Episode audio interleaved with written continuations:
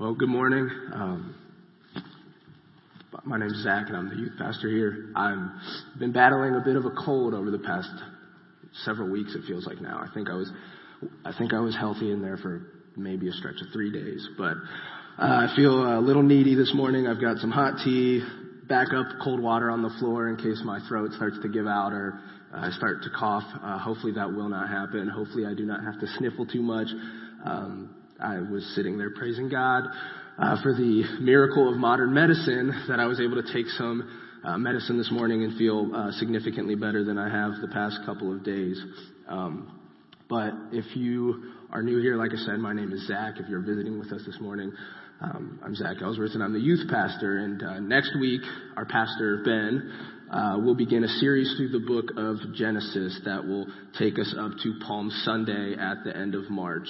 Um, so we find ourselves in between teaching series, uh, and because of that, I've been given the freedom to preach on anything this morning. And I have a bit of an odd starting point, but before I even do that, I, these slides it, it, might look like white on white. I promise you it was not. On my computer, it, it there was more contrast. So if you have a hard time seeing that, I'm sorry. I will make it very clear where we're at in the Bible, and uh, we won't be jumping around too often. So if you do have a Bible or a phone or something in front of you, that will be of uh, a lot of help for you this morning. But uh, like I said, uh, I have a bit of an odd starting point, and, and it's a question. It's, are you familiar with the movie Trolls? Uh, if you know Hannah and I and Theo, we are all too familiar with that movie. And if you have small children, it's likely that the movie has been on your radar, if not on your screen. And if you are not familiar with the movie Trolls, you uh, would almost assuredly recognize the ugly troll dolls that the movie is based on. Now the movie itself now is, is not quite so hideous as those original trolls, and, and I'm sorry if I'm offending you, those things are they're just kind of creepy. But the trolls in the movie are brightly colored. They're pink and blue and green. And, like I said, instead of that kind of fleshly color uh, of the originals. And, the trolls, they love to sing and dance. They are, in fact, the embodiment of happiness. And, and the idea of the good life for the trolls is singing and dancing and partying and hugging and smiling and scrapbooking. Uh, so the entire plot of the movie just revolves around restoring that version of the good life, the version of the good life where happiness is friends and dancing to infectious pop music. And it's incredibly likely that, assuming you've even seen this movie in the first place, you've never thought of it in this way. You've never thought about it as more than a fun little movie about being happy or a cutesy attempt, if you're a little more cynical, to sell lots of merchandise. You've never thought about it as a quest for the good life, which is completely fine and normal because I hadn't either until I started looking for illustrations this past week. Um, but if you look at just about any story, the quest for the good life is at the heart of it. Uh, in some classic movies like The Shawshank Redemption, Andy Dufresne, the story's protagonist, if you're familiar with it, uh, he works for years and years to escape prison and find freedom. It is ultimately a story about finding the good life. The Lord of the Rings, the trilogy, is a journey undertaken to destroy evil in the world. Uh, Lot is sacrificed ultimately for the good life. And another very common, popular story are the, the Harry Potter stories where uh, it's incredibly easy over the course of several books and all the different adventures and journeys to see beneath it all, underneath it all, driving it all forward, this quest for the good life. And so here we are, seven, right? It's the seventh, seven days into 2018, and I can guarantee that you, just like me, are also on a quest for the good life. There's some image in your mind of what you want life to look like. It's an idea in your head about the type of person that you want to be. And this is reflected in our culture's obsession with making New Year's resolutions. Regardless of what you think of the practice and whether or not a single resolution is kept in the entire world, and, and sometimes that really is doubtful, New Year's resolutions highlight this simple fact that humans want the good life. Think of some of the most common resolutions. You want to lose weight. You want to be fit. You want to exercise and have a healthier diet. Or maybe you just want to spend more time with family. You spent a lot of 2017 working and, and being busy and you just want to slow down. Or, or maybe you want to save more money. Maybe you are looking to buy a home or you're looking to buy who knows what, but you want to save more money, you're looking to be prepared for the future, you want to learn something new, or you want to make a difference in the world. Whatever it is, all of these things have something to say about your personal idea of the good life. Even if you don't make New Year's resolutions and you think they're silly, think of some of your personal goals. Are they anything like these common resolutions I just mentioned? Be healthier, learn something, spend time with family, make a positive impact, have more financial security for our students, uh, get a spot in the play, uh, go to college, get to the college you want to go to, make the right grades, have the boyfriend or girlfriend that's going to make you popular, whatever it is, all of these things, right? If you think of things like of those kinds of things, the things you'd like to see happen in 2018, you will quickly piece together your idea of the good life. All of which raises the question, what is the good life? What does the Bible have to say about the good life? Do your hopes and my hopes and our hopes measure up to the Bible standards? Not to mention the larger question that looms in the background, the answer to which you probably assumed without even realizing. Is the good life possible? Is there such a thing as the good life? Is it even possible? Will you turn with me this morning to Ecclesiastes 1, starting in verse 1? Uh, your bulletin probably might, well, does say 1 through 11. I made a uh, game time decision to go forward into verse 14, but that shouldn't uh, impact anything. Uh, you might be a little confused if you're not paying attention. Anyways, uh, we're looking at Ecclesiastes 1, and like I said, we're starting in verse 1. And, and so as you're turning there, or turning it on, or whatever you're doing, um, I'm aware that about two years ago, Ben preached a sermon series through the book of Ecclesiastes. So if you were around for those, and this sounds familiar, I'm glad. It should. We are both preaching the Bible, and if it sounds not similar at all, one of us, probably me, is making a horrible mistake. So, if this sounds familiar to you, good. But also in the course of two years, it's likely that you've encountered lots of messages, lots of sermons. You've watched movies and TV shows and heard sermons here and listened to the radio and songs and, and the message of Ecclesiastes that I think is so important has been pushed to the, the, the fringes. It's pushed out and, and the beginning of 2018, I think, is a great time to, to bring it back. And also, this is what we're going to be doing as a youth group. And, and rather than doubling up and uh, studying two things and trying to make that work, I'm going to kill two birds with one stone. Uh, but Ecclesiastes has been called the most contemporary or modern book of the Bible, and uh, it's it's a book that can be very challenging, um, but it is a book that's been given to us by the very same God who gave us the Psalms and Gospels. And I'm going to have to take a drink because my voice is getting squeaky. Excuse me. Um, so while the message of Ecclesiastes, if you aren't familiar, it can be unsettling. My belief is that you aren't really reading the Bible if it doesn't sometimes make you uncomfortable. Like you aren't really encountering God in His Word if it doesn't sometimes make you tremble and squirm. Um, that being said, this verse has been up a long time, but let's pray and then we'll look at the text. Dear Heavenly Father, um, help me get through this message, um, sustain me, sustain my voice and uh, my nose and my cough and all those things. Um, God, not that uh, I wouldn't embarrass myself or that I would be look, seen as smart or some kind of good preacher, uh, but just to be free from distractions, that we'd hear from you this morning and that you'd be glorified and that uh, nothing I would do would take away from the work that you are doing here this morning. Uh, thank you for these people who have come out to join us um, in this brutally cold weather.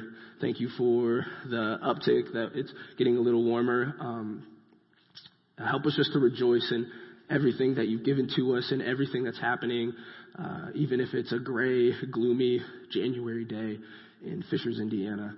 Uh, be with us as we come under your word, that you would uh, reward the work that I've put in this week, and that our hearts, mine included, would be filled, and that we would leave this place and go out this week um, standing on your word and living uh, by faith and in love uh, for your Son, Jesus Christ. It's in His precious name I pray.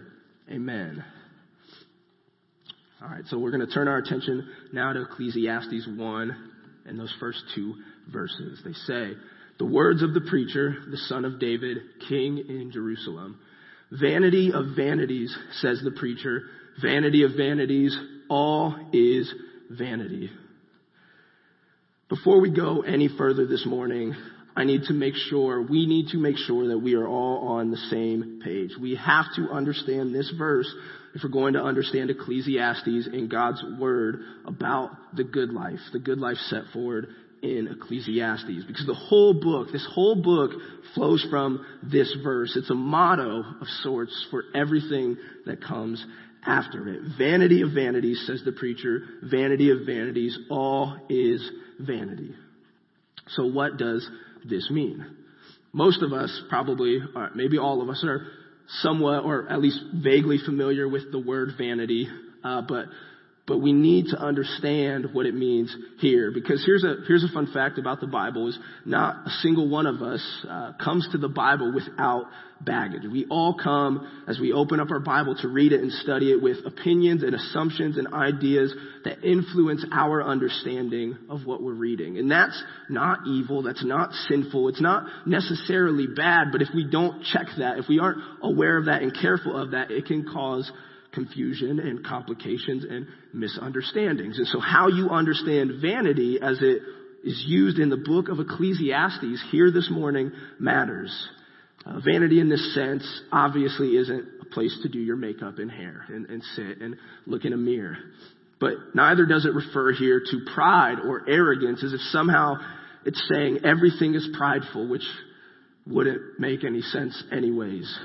This is a place where a knowledge of the original word, the, the, Hebrew word, gives us a lot of help. It helps us to grasp a better understanding of the text. And I like to do this. I don't read, I barely read Greek. I don't read Hebrew. I've said this before. I know how to use Google.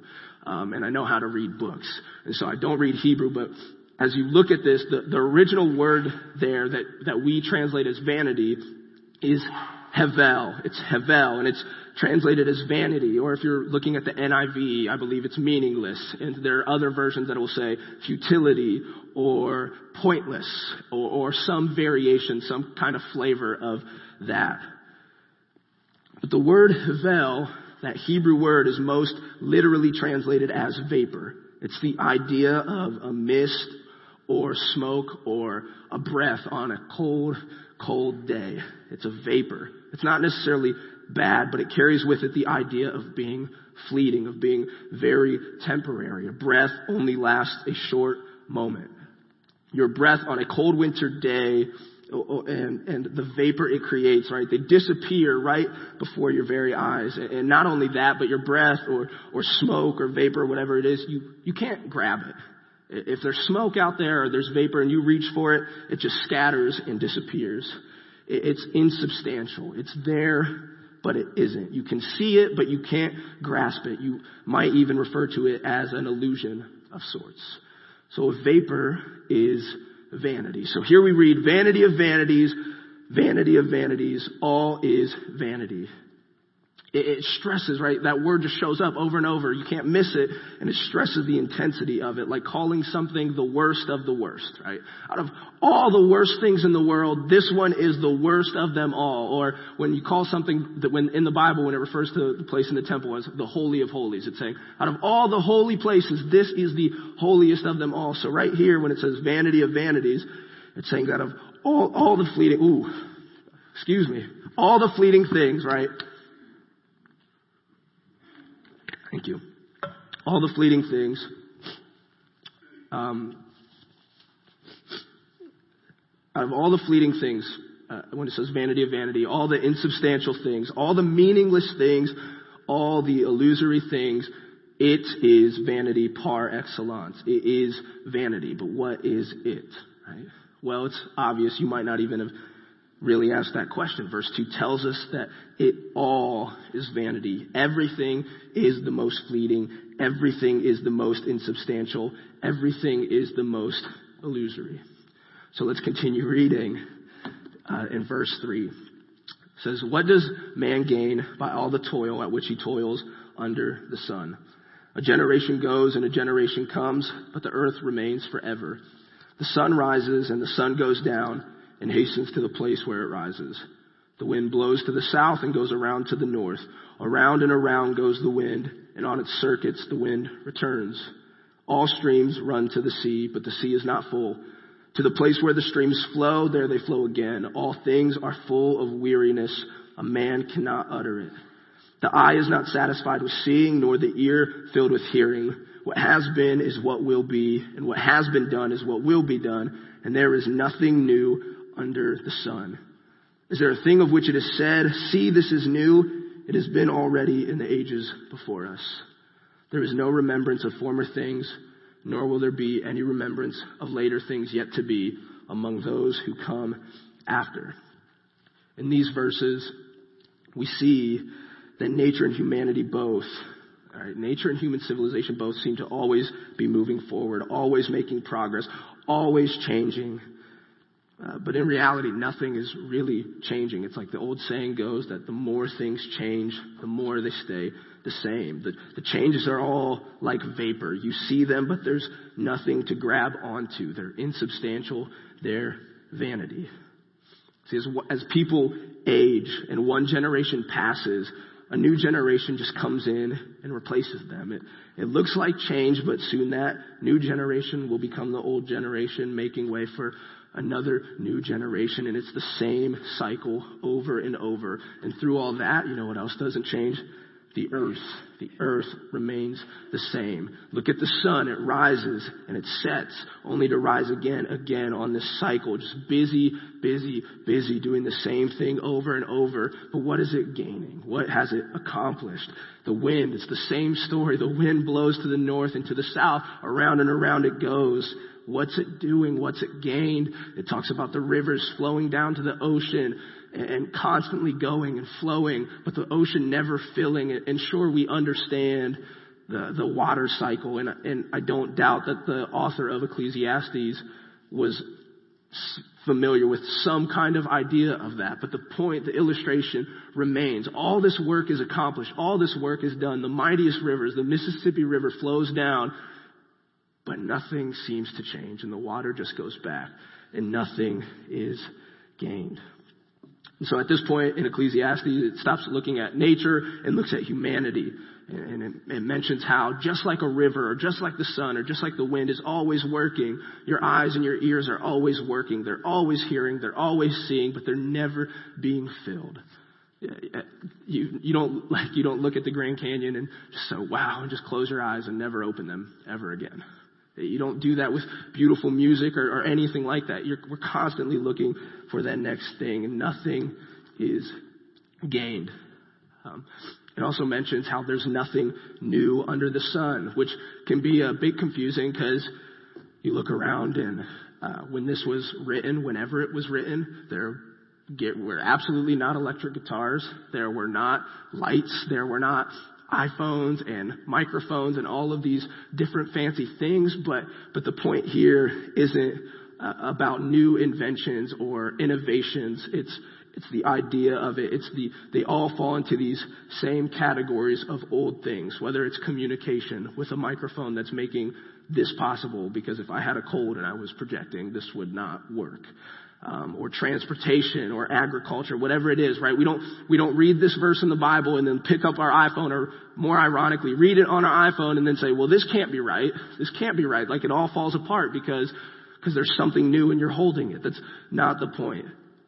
There, there's nothing new under the sun. It's all been done before, whether it's communication or transportation or agriculture, whatever it might be. And the last point made in these verses is that our memory is bad. We don't remember things um, people don't remember things. You won't be remembered. A rather famous example, a startling or, or, or very good example of this is uh, once upon a, ch- a, time, John Lennon said in an interview that the Beatles were more popular than Jesus and that they'd last longer than Christianity. And uh, I'm fairly confident that if we went into our youth room and I asked anybody to name the Beatles, we m- might have two or three who can do that. And, and, so as the Beatles are slowly being forgotten, the Church of Jesus Christ continues to grow. Or think about your own family. I'm extremely, to my shame, guilty of this. But how many generations back can you go by name?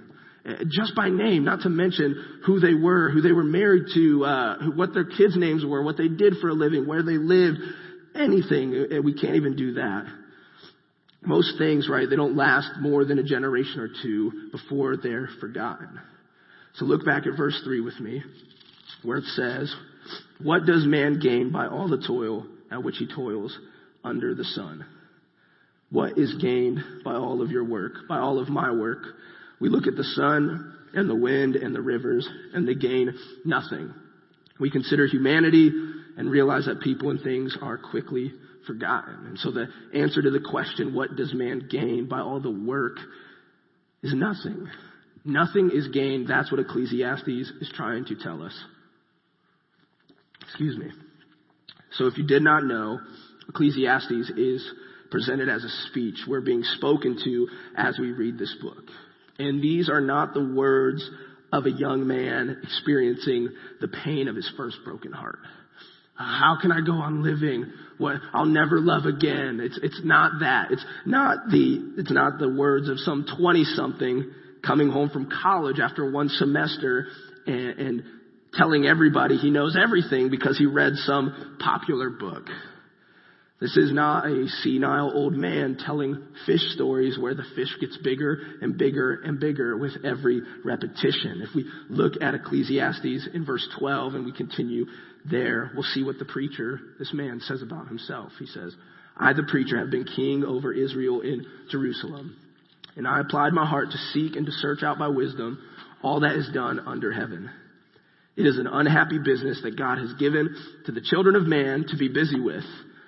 I have seen everything that is done under the sun, and behold, all is vanity and a striving after wind. So when, what we've read this morning is to be understood as the words and wisdom of King Solomon himself. Um, whether, well, I won't even get into the whole authorship of the book. If you would like to talk with me or Ben, I'm sure we'd both be willing to. Uh, but these words are to be taken as words from King Solomon. And if anybody was ever suited to make big, broad, sweeping statements, it was Solomon. Because that, that man, the best way I could think to say it is just that man lived. He lived. The book of Ecclesiastes says he sought out and found all wisdom. He acquired great wealth and indulged all of his passions. He was wise. King Solomon was rich and King Solomon was powerful. He had, as we read in verse 14, seen everything that is done under the sun. Yet it was all vanity. He calls it striving after wind. This is another important theme in the book of Ecclesiastes. We have vanity and we have a striving after wind. They help to uh, illustrate one another. So what would it look like to strive after wind? Uh, perhaps, you know, it might be helpful if we use a word other than strive. Strive is not the most frequently used word. It might give you ideas of straining, veins popping out of your head, or sweating, or so. I, am not even sure. A lot of times this word is translated as chase. So what about chase? How would it look to chase after the wind? It looked ridiculous. After all, there's nothing to chase. There's nothing to catch. You might run with the wind. You might even run like the wind, but you will not, you cannot catch the wind. And so from these verses, the words of King Solomon were left with nothing but to agree with verse 13 that it is an unhappy business that God has given to the children of man to be busy with. So is this the outlet our outlook I want you to carry into 2018? Is this the outlook I'm carrying into 2018? Is this how I want us to approach the new year as a church? That it's an unhappy business. And more importantly, uh, is this outlook being prescribed to us by God through His Word? Everything is meaningless and life stinks. As I've already mentioned, many people find Ecclesiastes challenging for this very reason. They wonder how this message, this message of darkness and depression fits in with the rest of the Bible. The main, the Bible's main ingredients of faith, hope, and love seem to be absent, leaving at best a bitter, bitter taste in our mouths. So how does Ecclesiastes fit? How does this message of hopelessness and vanity fit? Maybe if you're familiar with Ecclesiastes, you already know the answer. Or if you noticed my slide, I don't know where, when that happened, that's okay. If you noticed my slide, that was up there to begin the sermon. It's three simple words that show up over and over again in Ecclesiastes. Three simple words under the sun. Verses 3, 9, and 14 all include the phrase under the sun. So what does it mean to be under the sun? Again, you, you might have a good idea. If you have a good memory and you were here two years ago to hear this, you might remember. Or if you've spent time in Ecclesiastes or you're familiar with it, you might know. But if you are not sure, consider verse 13 where it says under heaven, right? Under the sun is Ecclesiastes' way of creating a sharp divide between heaven and earth, between God and His creation. The, the perspective of Ecclesiastes is with feet firmly planted on the ground, with eyes rising no higher than the horizon, never looking up. If there is no God and life is completely lived under the sun, then there is no hope. There is no point. There is no meaning. It is all fleeting. It's all here for a moment, then gone forever. It's all illusory. It's all a vapor. It's all vanity. This is why Albert Camus, who is a philosopher that you likely don't recognize the name of, and that is completely understandable, but Albert Camus said that the only serious question in life, right, and this was a philosopher, he spent his time thinking about the meaning of life and what it meant to be human and what it meant to exist and what we ought to do and what was good and bad. And he spent all this time thinking and he came to the conclusion that the only question, the only thing that really mattered, the only answer he needed was suicide. Suicide. As, as an atheist, he had come to the same conclusion that we find here in Ecclesiastes. All is vanity, a striving after wind. There's nothing to be gained under the sun. And he was only left to wonder why he should continue living at all. If this sounds completely absurd and entirely unchristian, that's good. It should. It shouldn't sound biblical to you. It should sound foreign, but it's also deeply and brutally honest. If you are confined completely to the realm under the sun, separated from heaven, apart from God, life is a vapor. It is fleeting. It is illusory. It is insubstantial. And the good life is not possible. All your working, all your toiling will leave you the same as chasing the wind, empty handed. Which brings us back to our original question is the good life possible? Frankly, I don't think I've convinced anyone in this room that it's not. Maybe I have. Maybe some doubt has crept into your mind, but you're still holding on to hope. You're waiting for the punchline. You're waiting for the explanation, the way out, and it's coming. It's coming for Christians. Ecclesiastes ends in this way in verse, or chapter 12, um, in verse 13. It says, the end of the matter, all has been heard. Fear God and keep his commandments, for this is the whole duty of man. For God will bring every deed into judgment with every secret thing, whether good or evil. Now, it might not be immediately obvious from this verse, but the way out is the missing ingredients we mentioned earlier faith, hope, and love. If we want to live the good life, you need faith to recognize that there is more than what we see under the sun. Faith to fear God and keep His commandments. Faith that is not merely mental. It's not just a knowledge in your head, but it is practice. It's the type of trust that comes when someone trustworthy makes a promise. Someone reputable signs a deal. This is a faith that leads to action. If you are to live in the world as Ecclesiastes describes it, then you must have faith that God will keep his promises, both of wrath and mercy. Faith that God is who he says he is and can do what he say, he'll say, or he says he will do. Faith that there is a God um, that has both the power to destroy uh, body and soul. Um, faith that you can be washed free from sin by the blood of Jesus Christ. Right? We have faith in the one who sits enthroned in the heavens and laughs as we live in the vapor of life under the sun. See, you need hope that no matter what happens here in this life under the sun, no matter what vanity, whatever vapor, whatever thing that doesn't seem right, whatever happens, God we trust, the God we trust in, the God you have faith in is a righteous judge and that things will be set right in eternity. See, Ecclesiastes goes on to observe that sometimes the righteous suffer and the wicked prosper. And that doesn't seem to make sense in a world where God is good and just and righteous and holy. But, when bad things happen to good, godly, faithful people, remember that life under the sun is a vapor. It is fleeting. And by faith, you look forward to the future with hope, with confidence and full expectancy that the things that seem wrong now will one day be put together and made right. That, that what sounds just like a loud, noisy cymbal clashing and it's empty and it's absurd and it, it's happening here now under the sun will one day find place when at last you hear God's full orchestra in eternity. And lastly, you need love because love fulfills the whole law. Love God and love your neighbor. This is the whole law of God. If you want to know if you're of God, if you want to know if you know God, examine how well you love. Examine how well you put others ahead of yourself.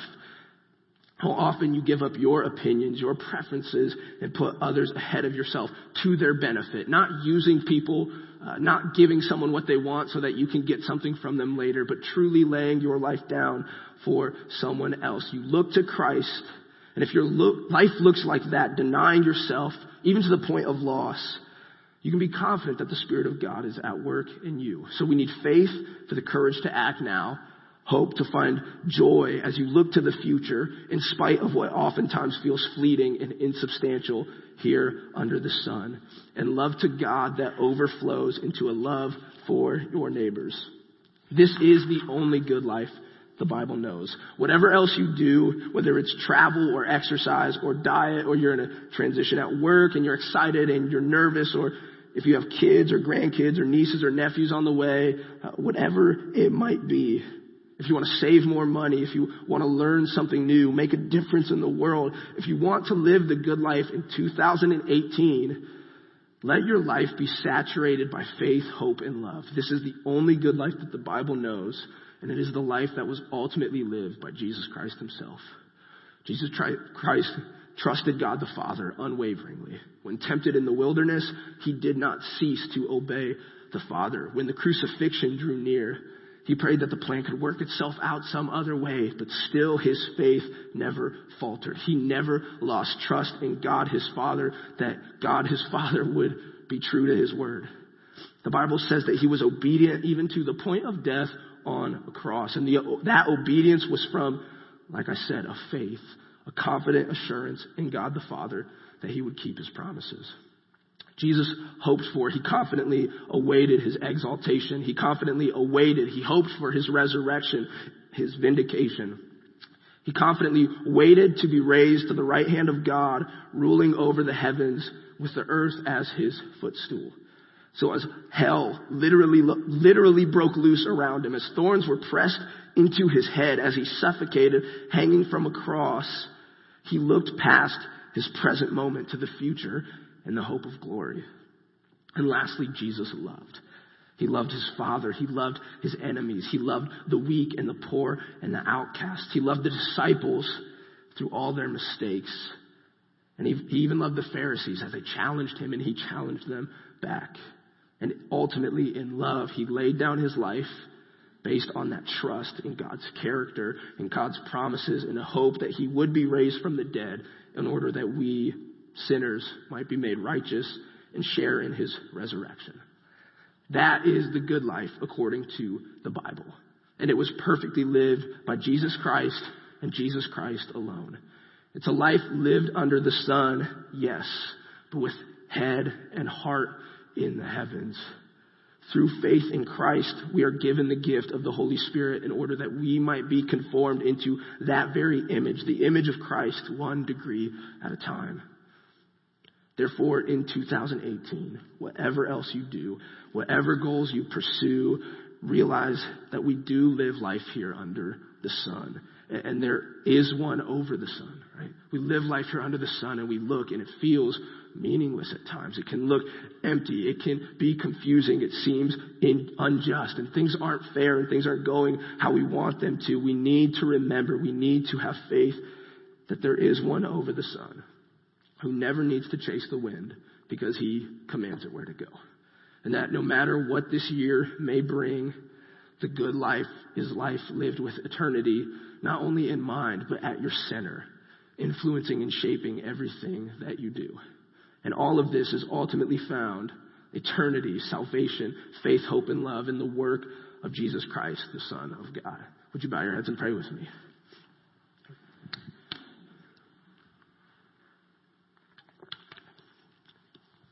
Dear Heavenly Father, um, thank you for these people, for uh, bringing them here this morning, for um, hopefully working through me as I preach and I strain and I squeak and I sniffle.